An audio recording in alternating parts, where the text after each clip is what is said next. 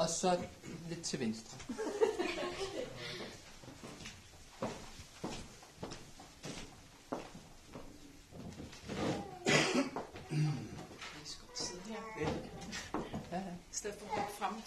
Ja.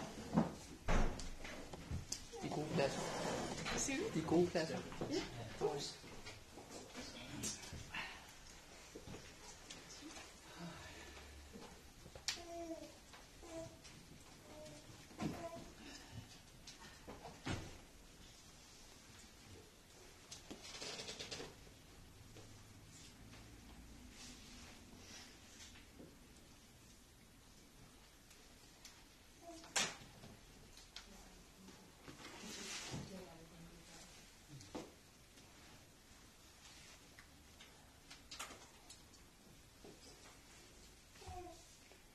Der kommer ikke nogen, eller de kommer med sådan noget, så tager vi i hvert fald. Ja.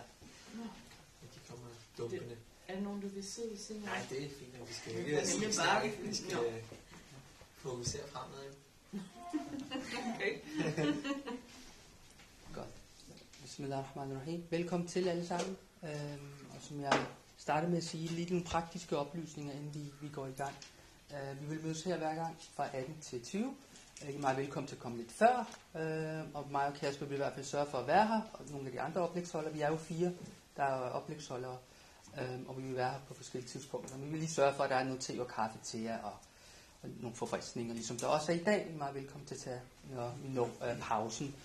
Tanken er, at efter den første time, så vil, øh, så vil der være en pause, og det vil være... Hej, velkommen til.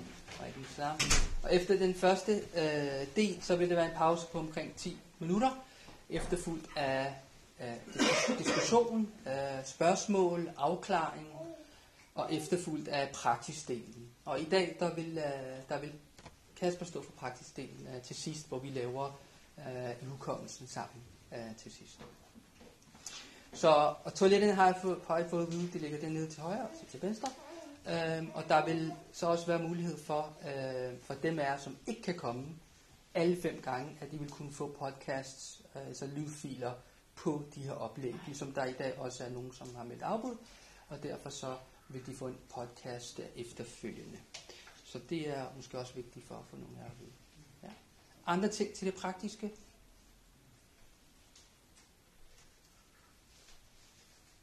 Nej, så vil jeg give ordet videre til Kasper. Tak.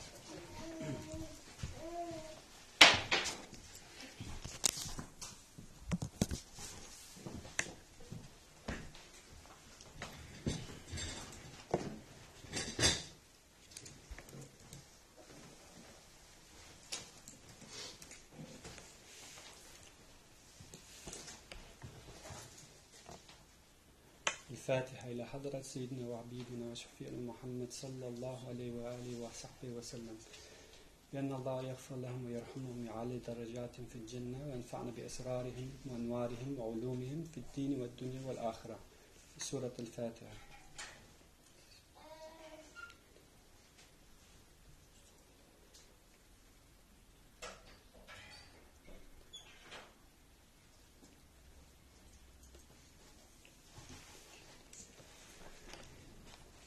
Velkommen til.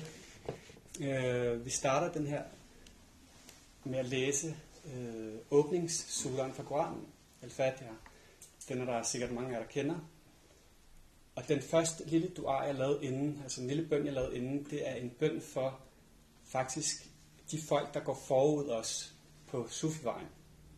Det vil sige en bøn for helt tilbage til profeten, dem der fulgte ham, dem der var med ham, dem der var fra den gruppe. Og vi laver en bøn for, at, deres, at de må blive tilgivet for deres handlinger, at deres rang hos Gud eller hos Allah må blive højnet i det her liv og i det næste, men også, at vi må drage nytte af deres hemmeligheder, deres spirituelle indsigter og deres øh, lys. Så det var det, vi startede med at lave. Efter det... Øh, så er der, der er en pointe ved at lave det på den her måde. Det er fordi sufisme, som vi skal høre om i dag, og som vi skal tale os lidt ind på, hvad er, er en gammel tradition. Det vil sige, det er en tradition, der går tilbage til, først og fremmest øh, til profeterne, til dem, der har grundlagt de store verdensreligioner, til profeten Muhammed alaihissalam, men ultimativt også længere tilbage til de første mennesker på jorden. Altså vi tror på som sufier, at den spirituelle søgen er simpelthen en del af os som mennesker. Det er noget, der ligger forankret i os som et frø, som, som, som vores skaber har, har sået i os. Så når vi laver den her dua i starten, så er det en, en dua for, at vi må drage nytte af de tidligere folks indsigter, men også en bøn for dem. Hej, velkommen til.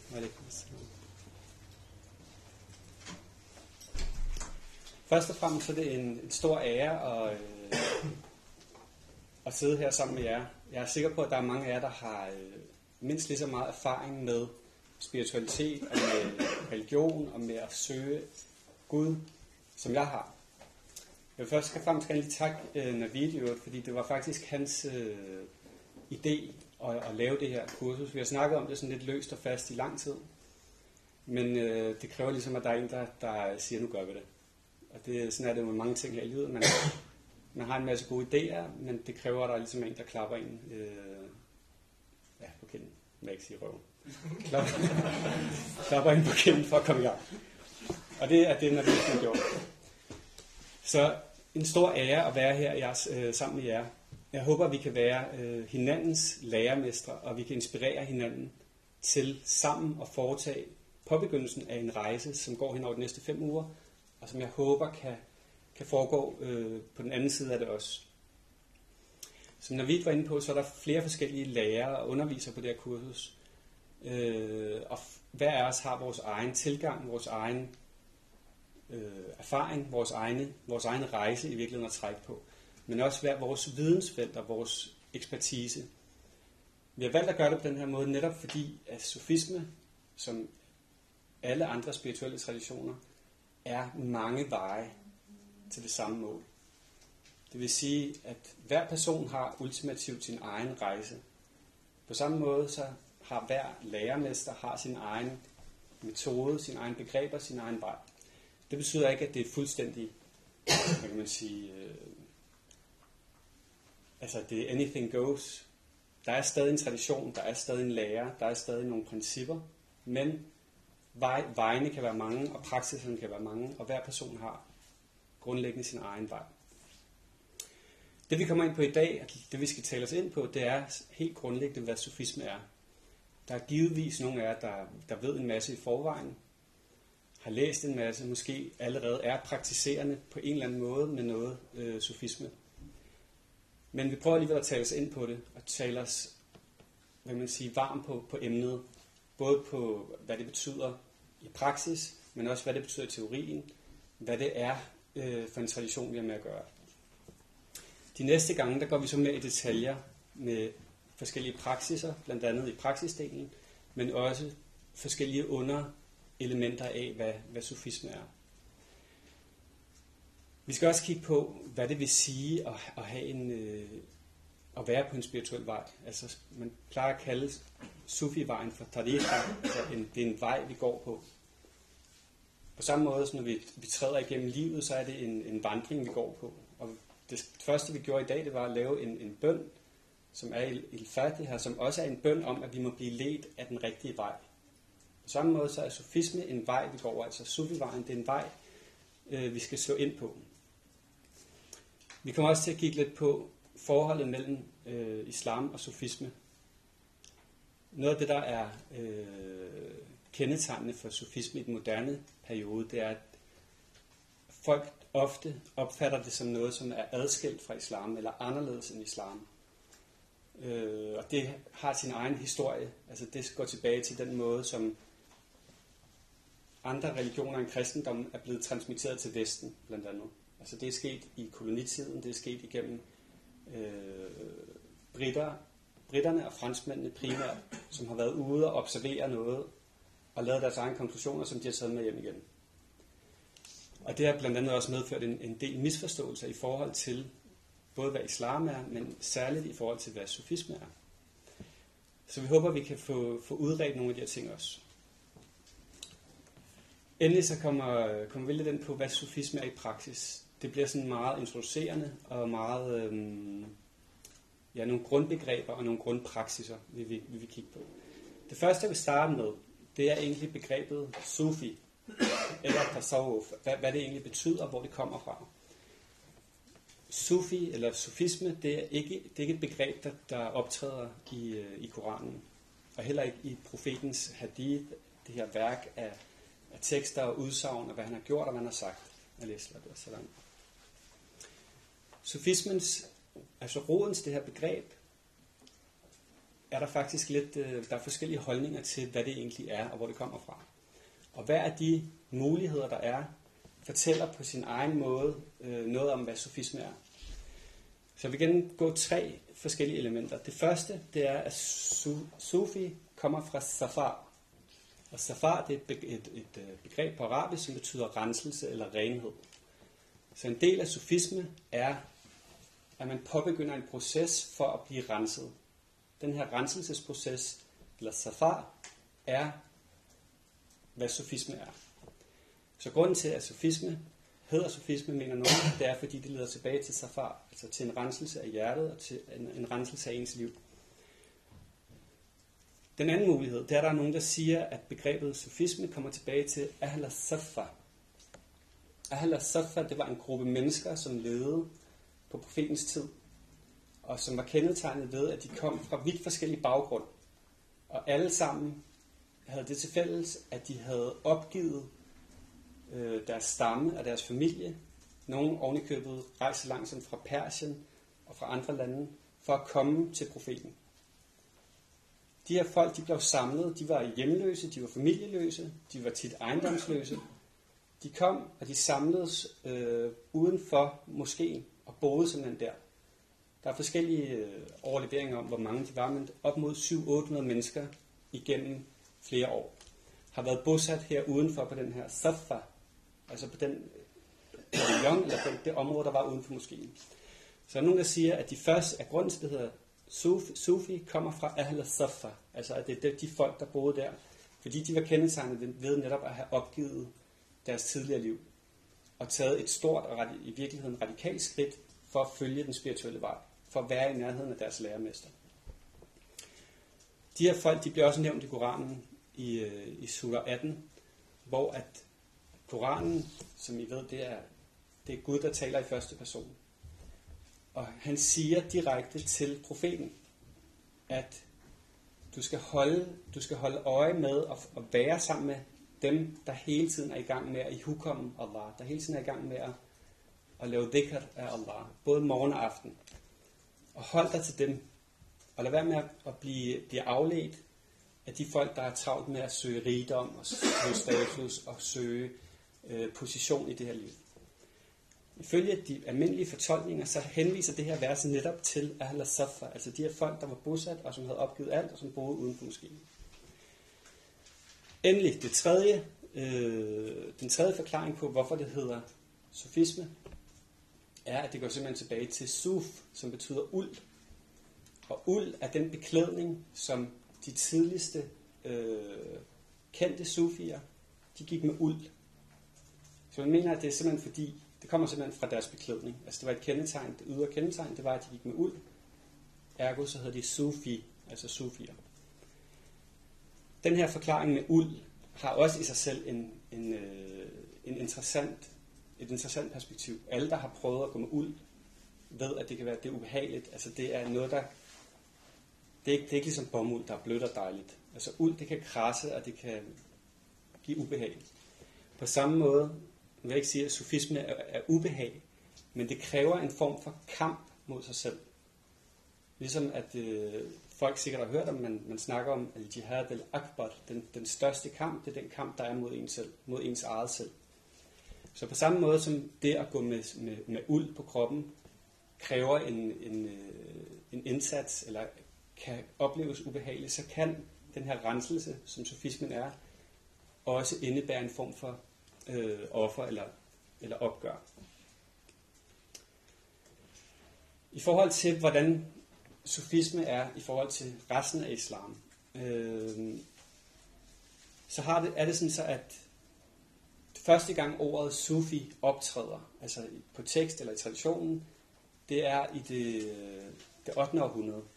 Det er første gang, man har en tekst, der omtaler en, der er sufi. De kendte historikere fra den tid og senere, de siger, at sufisme, sufivejen, var den almindelige praksis for profeten og hans ledsager, altså for de tidlige muslimer.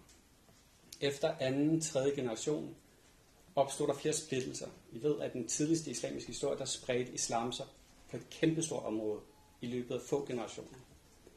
Det betyder også, at der kom andre eliter inden for den islamiske verden. Der kom en økonomisk elite, en politisk elite, en militær elite, handelsmæssig elite, en spirituel elite, en juridisk elite, alle mulige ting. Det blev et imperie ret hurtigt. Og inden for det her imperie, der var folk grundlæggende muslimer, men der var forskellige grupper.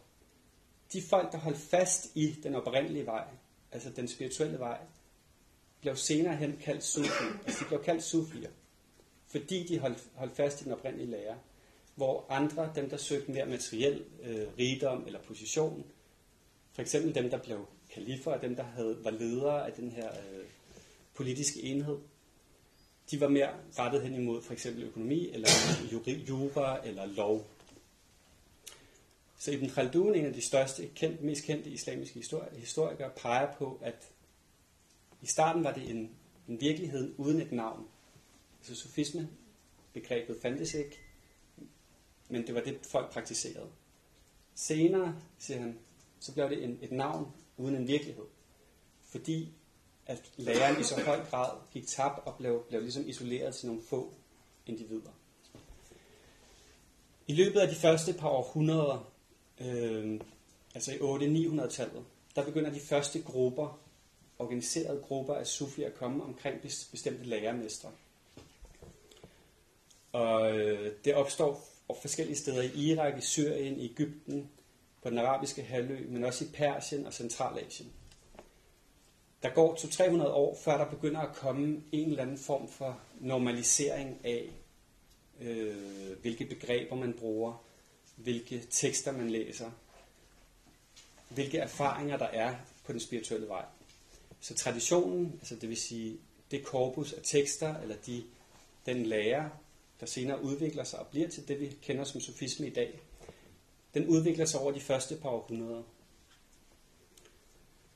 Senere hen, op omkring tusind, elleve hundrede, tolv hundrede, der at, har det udviklet sig simpelthen til en, til en, en videnstradition, som har kendt, har sine sin store værker, som alle kender, som har institutioner, der begynder at udvikle sig det, der hedder øh, Tariqa eller Sufi-broderskaber, øh, hvor man simpelthen er, er isoleret, men sufi-ordnerne ejer jord, de kan være drive hospitaler, de har en masse velgørende arbejde.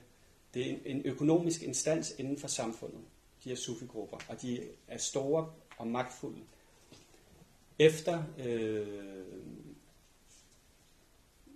I ved måske, kalifat, altså det, det Abbasid-kalifatet falder i tolv otteoghalvtreds, og der falder kalifatet fra hinanden faktisk.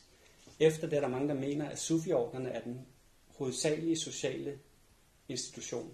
Altså det er dem, der organiserer meget velfærd, uddannelse, hospitaler, omsorg, alle de her ting. Så altså det er noget af det her, vi træder ind i i dag. Altså vi træder ind i en tradition, som har en lærer, som har nogle tekster, som har nogle principper, som har nogle erfaringer, der ligesom er, er opsamlet igennem øh, årene.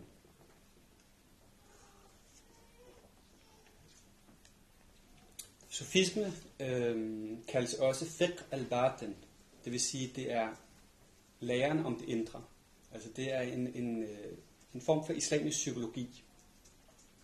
Hvordan kan man rense selvet? Hvordan kan man rense ens sind? Hvordan kan man udvikle og kultivere sin moral?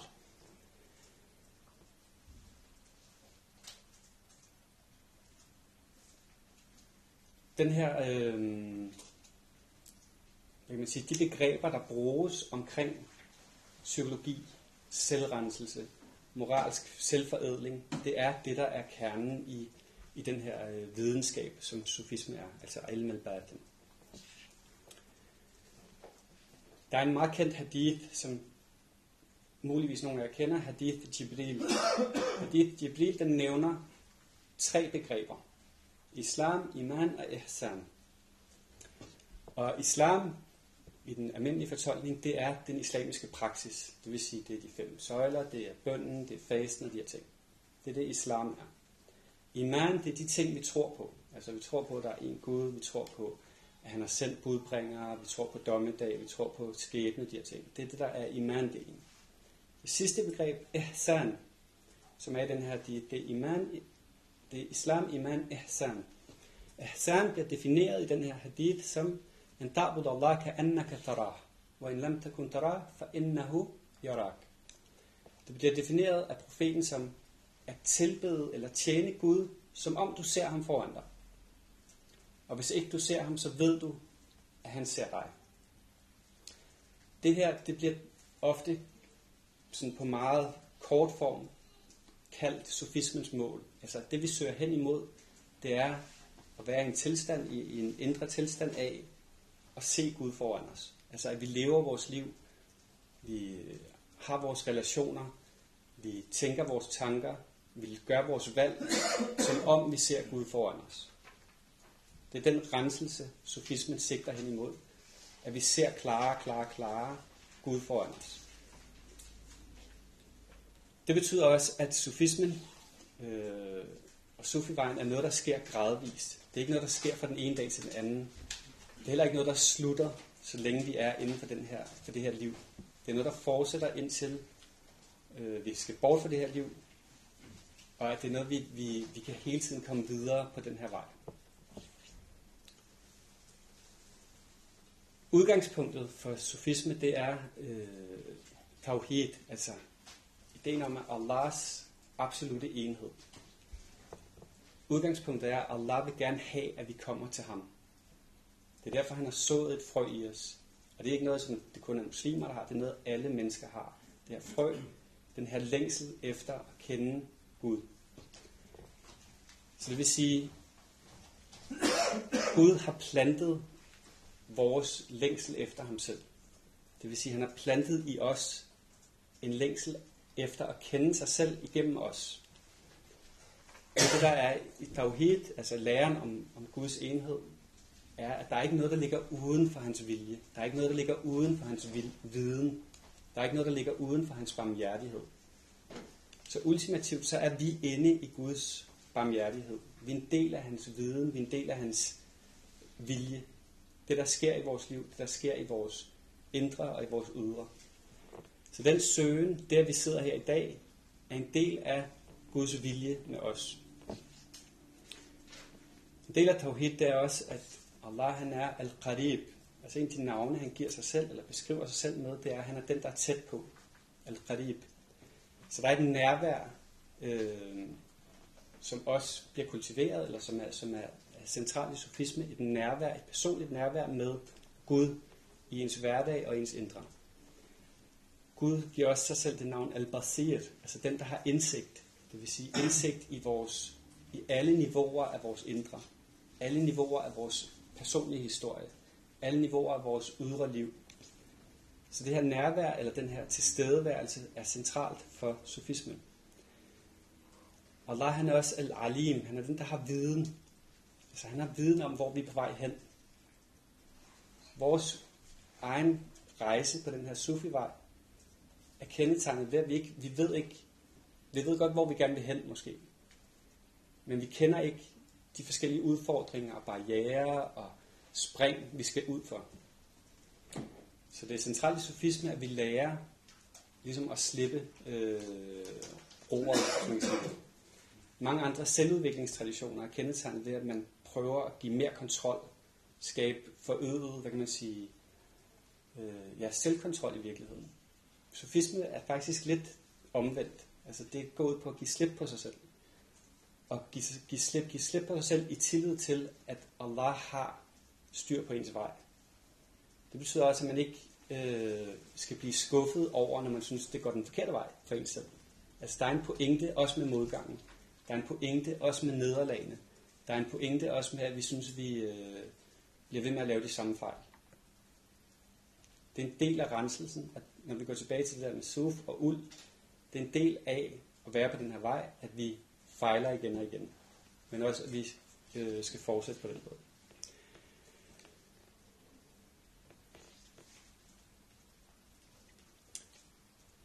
En af de navne, som, som Allah giver sig selv, det er, han er Rabb al-Alamin. Det her det er noget af det første, vi nævner i Koranen. Alhamdulillahi Rabb al-Alamin. Al pris eller al tak kommer til Gud, som er Rabb al-Alamin. Hvad betyder det her Rabb al-Alamin? Rabb oversætter man normalt med, at han er herre over verdenerne. Altså han er den, der, der kender alt, har magt over alt, har skabt alt. Men ordet Rabb vender i virkeligheden tilbage til en, der dyrker noget eller kultiverer noget. Så det vil sige, at han er verdenernes og universernes forædler, eller den, der kultiverer det.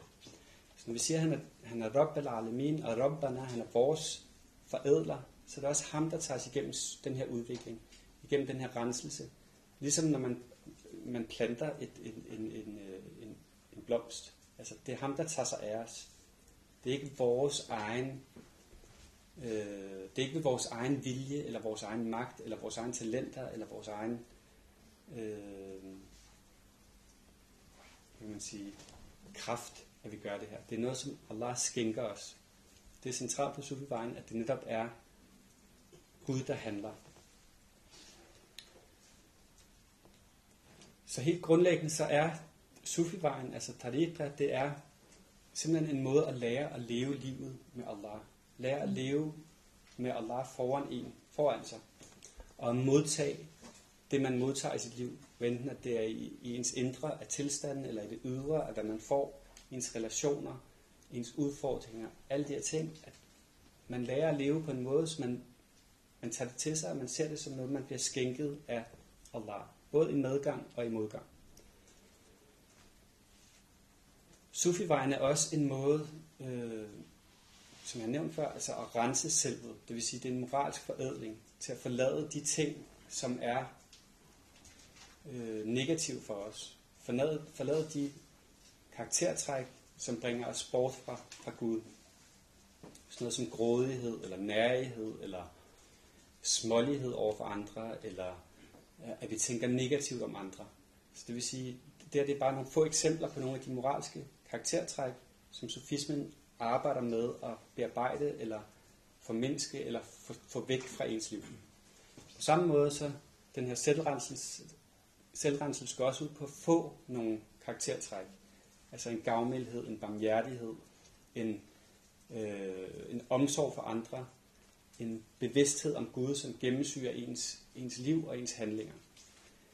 Så når vi snakker om sufivejen, så er det også den her renselse af nogle bestemte karaktertræk, som, som kendetegner os.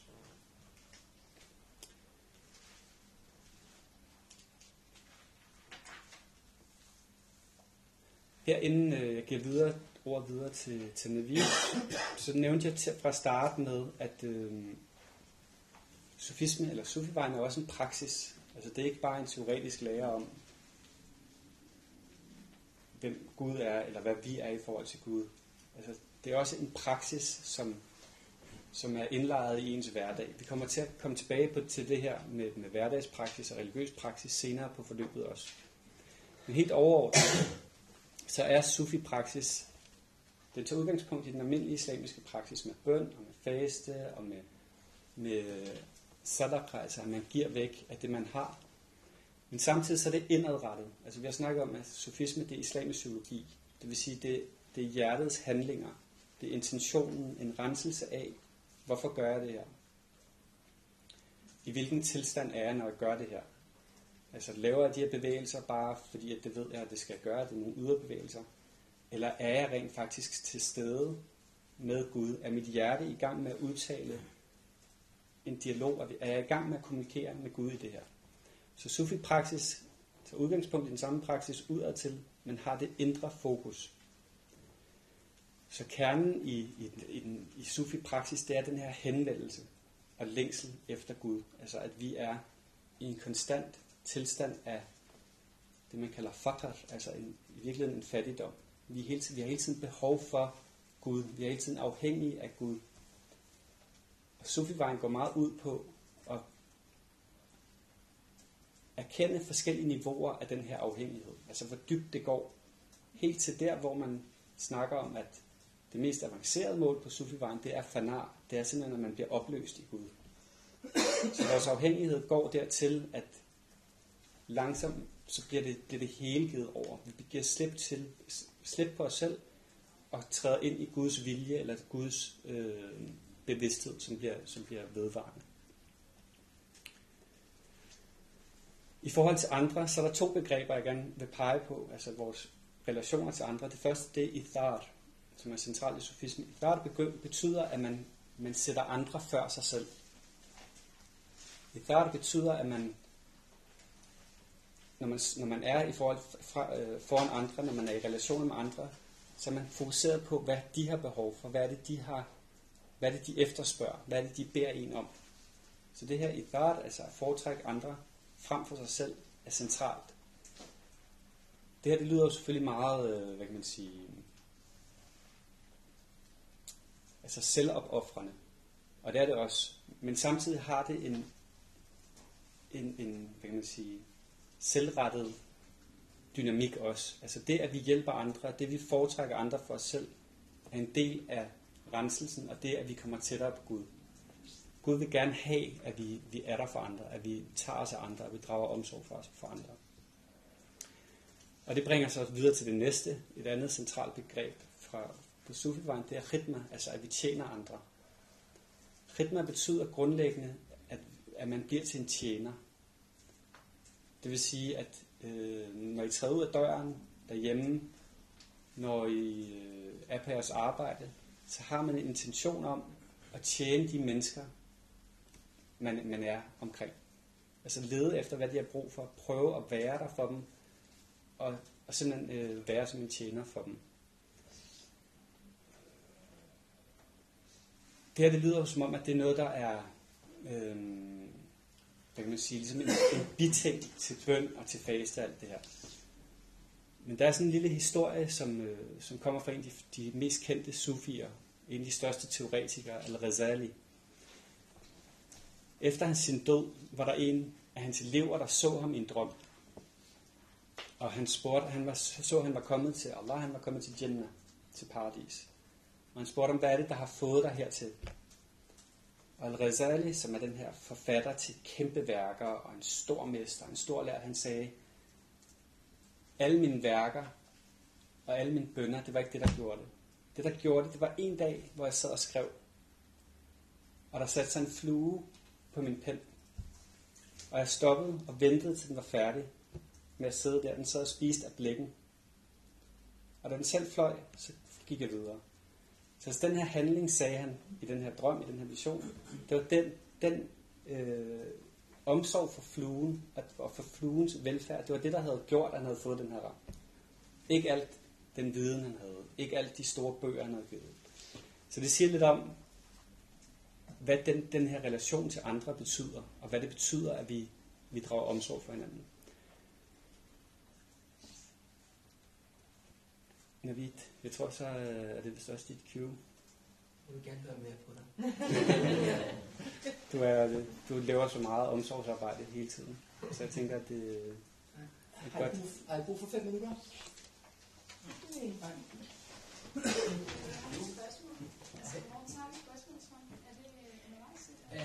Nej, vi har gjort det på den måde, at det kommer efter, øh, efter pausen, hvor vi, hvor vi har mulighed for at, at, at stille spørgsmål og diskutere det. Det har vi lagt faktisk en hel time til næsten. Nej, undskyld, er fyrre minutter til. Ja. Så håber det vil. Sådan er det ikke. Nu har jeg fået lukket til computer. Ja, skal vi have mine noter frem.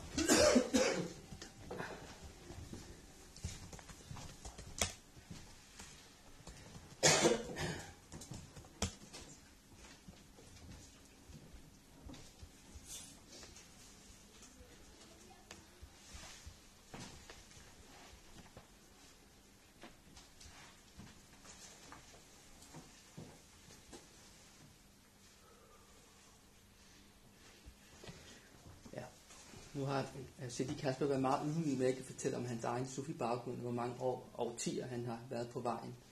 Øh, og øh, det jeg indledningsvis vil sige, det er jo, at, at det er jo faktisk svært at snakke om det emne, fordi når man begynder at snakke om sufisme med ord, så er der rigtig meget, der går tabt.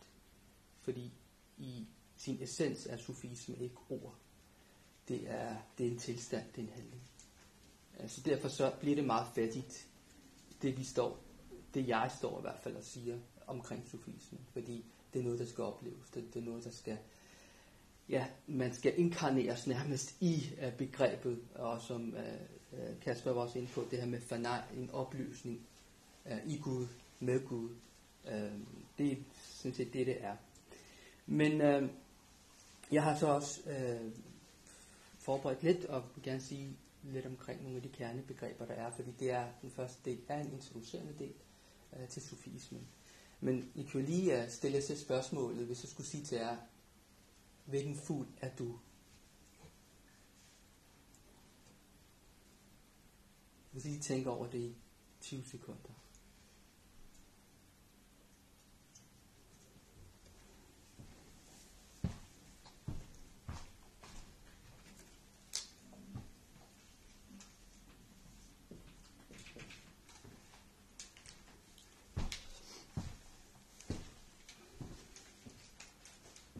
Det er uh, Fariduddin Attar, en persisk uh, mystiker og poet. Han har skrevet en bog, der hedder Fuglenes Forsamling, hvor han stiller spørgsmålet, det her spørgsmål, hvilken fugl er du? Uh, hvor han beskriver en rejse af flere hundrede tusind fugle, som bliver ledet af en herrefugl til kongenes fugl, som hedder Simurg. Der er kun tredive, der når frem til Simurg, altså kongenes fugl. Herreføren, herrefuglen er initiativtageren, er den, som driver passionen i fuglene til at komme igennem de syv dale, som den her bog beskriver. Kærlighedsdal, øh, forundringsdalen, øh, enhedsdalen osv., så man skal igennem for at nå frem til, til kongen af alle fugle. Og så når de frem, og så vil jeg ikke fortælle jer slutningen, fordi det skal I uh, selv læse. Uh, den er oversat til dansk. Uh, men det er bare for at sige, er I svanen, der gerne vil vise sig selv frem? Er det uglen, der gerne vil gemme sig et mørkt sted og være lidt for sig selv? Er det ørnen, der har overblik? Er det spurven? Hvad er vi for nogle mennesker? Hvorfor er vi her? Det er de spørgsmål, som sufismen jo prøver at beskrive ud fra et personligt gudsforhold. Og øh, fordi sufismen har forsøgt med at finde svar på det her, så har den også helt tiden været en spændingsfelt i forhold til det etablerede islamiske lærdom og, og sharia-begrebet og, og fikbaseret tilgang til islam. Øh, fordi sufismen handler ikke om, om regler primært. Og det er også faktisk noget, det jeg skal fortælle jer lidt om, lige om lidt. Men øh, jeg har skrevet et ord, øh, som hedder Tasawuf, som er det arabiske for, for, for islamisk spiritualitet. øh, det har jeg skrevet på arabisk, og det er der en særlig grund til. Fordi at øh, Sheikh Abdul Qadir Jilani, som øh, var en sufi mystiker og lært, det er ham, som etablerede Qadiriya-ordenen, meget, meget kendt, spredt over hele verden. Han er kommet med et bud på, hvad ordet Tasawuf betyder. Hvor han siger, at det første bogstav, der det symboliserer et ord, som hedder Tauba, som er en af de helt centrale begreber i sufismen. Tauba kommer fra rodeordet Taba, som betyder returnere til Gud. Man starter med Tauba, man starter med en hengivelse, som øvrigt islam også betyder, eller en af betydningen på islam, at man vender tilbage til Gud. Så hjertet skal vende hen imod Gud.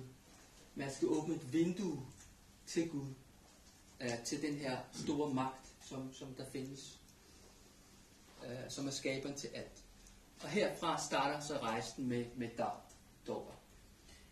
Så det er, som Sidney Kasper var inde på, Safar, en renselsesproces, der sker i mennesket. Det er noget, der kræver noget, det, det, det kan tage tid, det er noget, som øh, kræver øh, oprigtighed, ikhlas, som er et meget centralt begreb, også i Tasawuf, i sufisme. Et, et ærligt oprigtighed over for vejen for sig selv, sine medmennesker og sine omgivelser. Og det kan man sige faktisk rigtig, rigtig mange ting op, og Sufi har beskrevet i hundredvis af værker, og fået forklaret de forskellige stadier, som Safar har. Øh, og det er faktisk ret øh, spændende, hvis man dykker ned øh, ind i det. Og hvordan man egentlig renser sit hjerte. Hvad er det for nogle øh, mekanismer og metoder, der er for renselse? En af dem, det er Vikr, og det er noget af det, vi skal opleve lidt senere. En hver ting, siger profeten, har... Øh, en hver ting skal pusses. En hver ting skal pusses. Og den ting, som hjertet kan pusses med, det er Vikr. Det er Vikrullah, han siger. Så på den måde er i hukommelsen helt central for sufismen. Nummer tre, wow. Det er wilaya. Wilaya, det betyder venskab med Gud. Så når man har henvendt sig til Gud igennem oprigtigt tilgivelse, og begynder at rense sig selv, og når frem til en, en perfektion i det, eller noget, der minder om det, så tager Gud sig til en og gør en til sin ven. Det er et begreb, som er nævnt utallige mange gange i Koranen, øh, Velaya-begrebet. For eksempel, for eksempel, at de, som er Guds venner, er hverken sorg eller anden form for øh, øh, bebyrdelse rammer dem, når de bliver til Guds venner. Så de bliver fri for sorg, fordi de kan se Guds hånd i alt det, de laver. Og på den måde er de i gang med en, en form for tawakkul, en tillid til Guds plan på jorden. Alt det, der sker på kloden, det har et formål. Så når man kommer i den tilstand, så siger Allah subhanahu wa ta'ala, Ja, ayyuhan nafsul mutma'inna irji'i ila rabbika radiyatan mardiyya. Og I, som er, og den tilfredsstillede sjæl, vær tilfreds med mig, så jeg kan være tilfreds med dig. Så det er venskabsdelen. Og den sidste, det er far. Det er, som han siger ifølge Sheikh Abdul Qadir Jilani, far betyder fana. Det er en oplysning i Gud, eller til tilintetgørelse af den lavere selv. En tilintetgørelse af den lavere selv, kan man også sige. Øh, så han, han beskriver de her fire stadier, kan man sige. Og der er nogle andre sufier, der også beskriver øh, Bakar-delen, som Koranen også beskriver faktisk, øh, hvor Bakar-delen er, at, at man vender tilbage igen. Fra oplysningen til verden igen.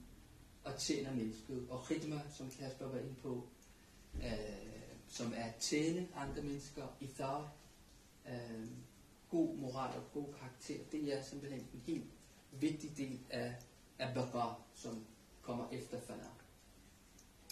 Øh, de er, som kender profetens himmelfærd, vil også kunne øh, ihukomme øh, den Fana og Bakar-delen, ikke, ved at han bliver taget til det højeste sted, det mest intime sted, som man kan opleve hos Gud, og så skal han vende tilbage igen til jorden iblandt mennesker.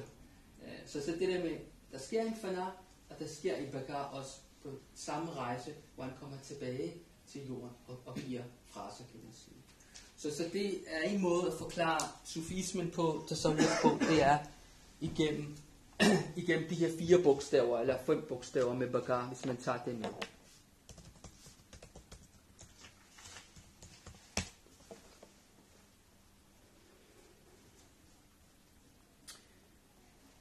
Og så er der...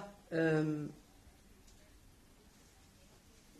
måske skulle jeg lige tage en anden uh, sufilært med ind også, men vi har Abdul Jalani. Det er øhm, Ibn Arabi, og det er ikke fordi, jeg skal bruge tid på ham. Jeg vil slet ikke faktisk snakke øh, om ham øh, i dag. Måske faktisk heller ikke gennem kursusrækken. Men Ibn Arabi, han er jo en helt stor sufi-mystiker, som øh, stammer oprindeligt fra Andalusien, og har en meget teosofisk tilgang til, til spiritualitet, øhm, og også kendt som Sheikh al-Akbar, altså den største sheikh. Så er der også pludselig også nogen, som kalder ham for, for, for, for Sheikh al-Akbar, altså den største vantro sheikh på samme tid. Så igen, der, de her spændinger, der, der har været igennem historien, som stadigvæk er i dag, og det mærker man også i dag, hvis man er på sufivej, de er stadigvæk i øh, virkelighed. Men Ibn Arabi, han siger noget omkring vejen, sufivejen. Han siger, det er ikke kun ham, der siger det, men han prøver at forklare det. Fordi for det første så handler det om, øh, at, at sharia,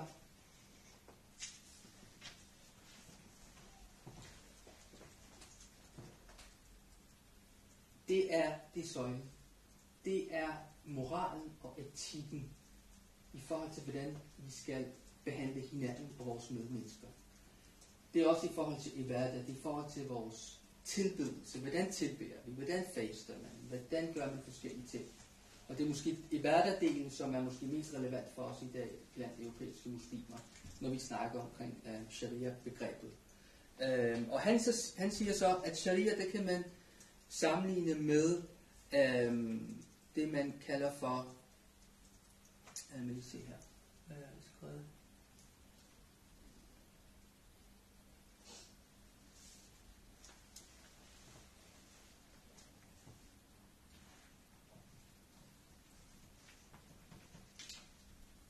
din og min.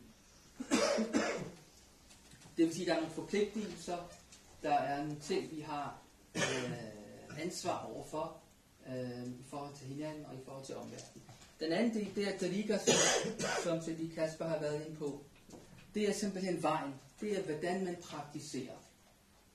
Det er, hvordan beder man. Det er, hvordan laver man hukommelsen.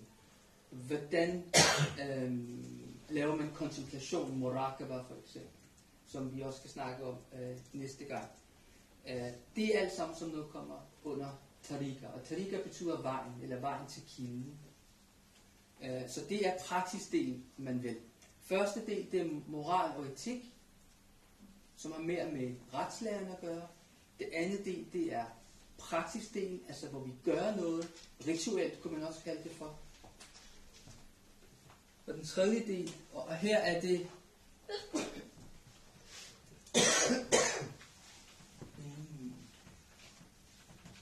som Ibn Arabi siger, når man er i Tariqa, så er der ingen min og ingen din. Fordi på vejen, iblandt brødre og søstre og menneskeheden, så skelner man ikke mellem, hvad er ens og hvad er den andens. Man er samlet, kan man sige.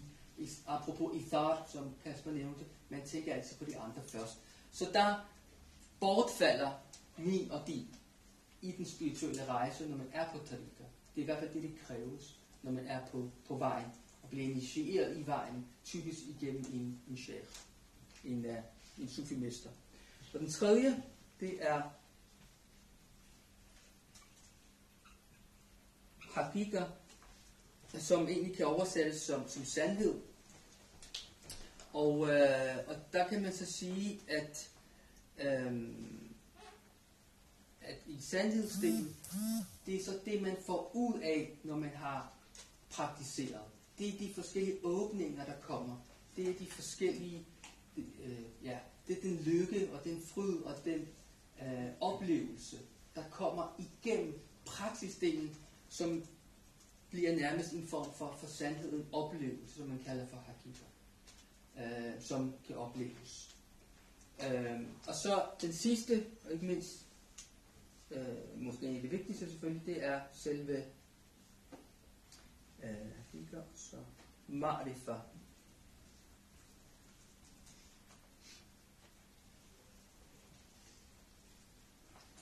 Hvor Marifa-delen, det er visdom, det er gnosis, det er den indsigt, den ypperste indsigt, når man er i et liv med Allah, med Gud.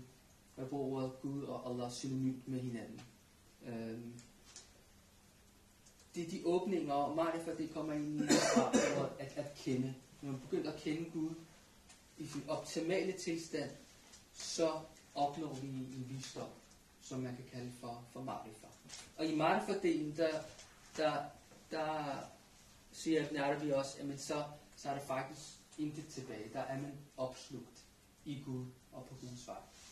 Øh, og det er, igen som jeg sagde i starten, det er jo en, en oplevelse.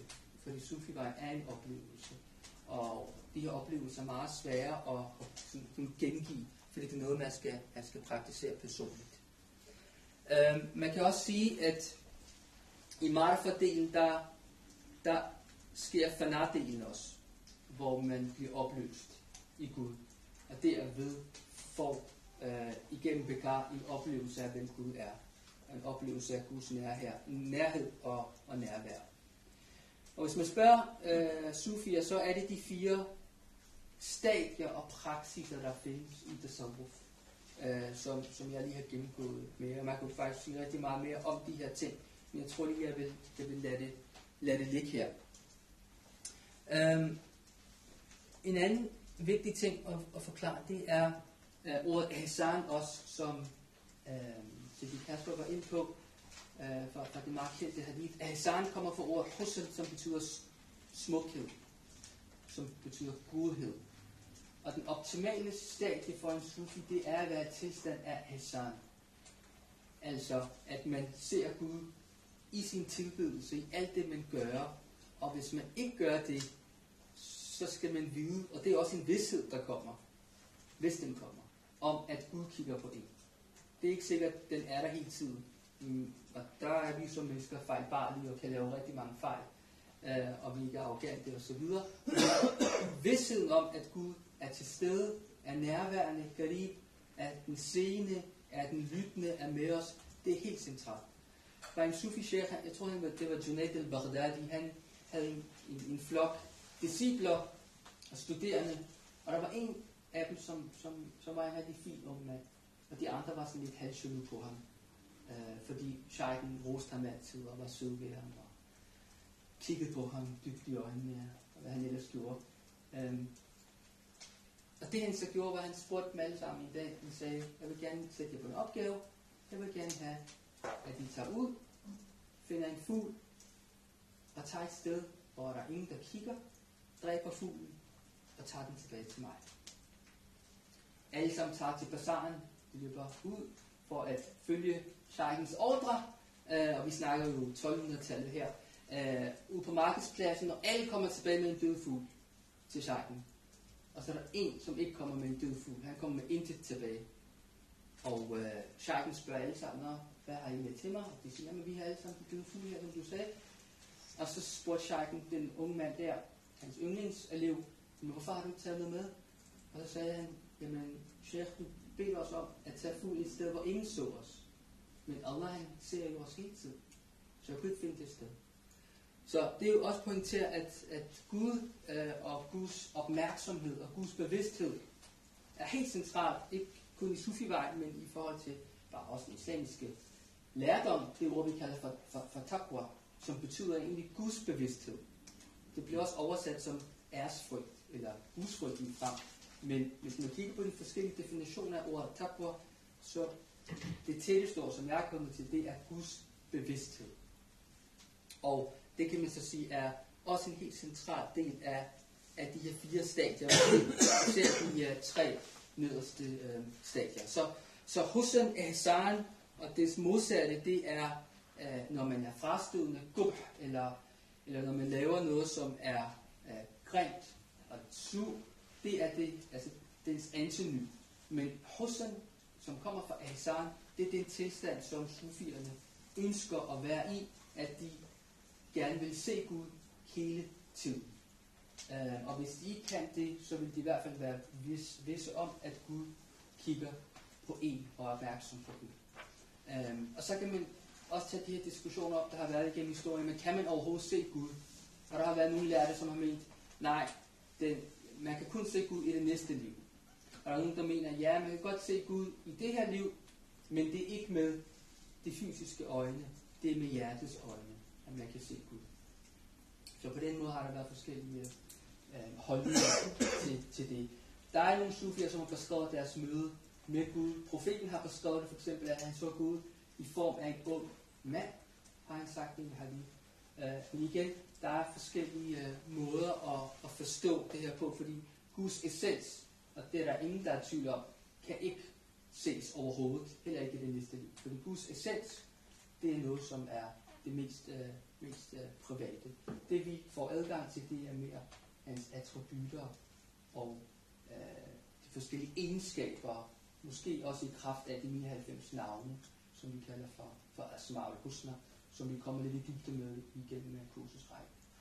Så Tasawuf, Tauba, Safar, Wilaya, Fana, det er ligesom udgangspunktet for, for sufivejen, at man er i gang, og Ihsan er den tilstand, der ønskes af sufierne for at være bevidste om Gud, og få en vidsthed om, at Gud altid er til stede, uanset hvorhenne, og, øh, og hvad vi, vi foretager os. Jeg tror, jeg vil, jeg vil lægge det her, øh, og så kan vi holde en, øh, en lille pause. Martin kommer til at tage for jer, og så starter vi igen om ti minutter. Tak.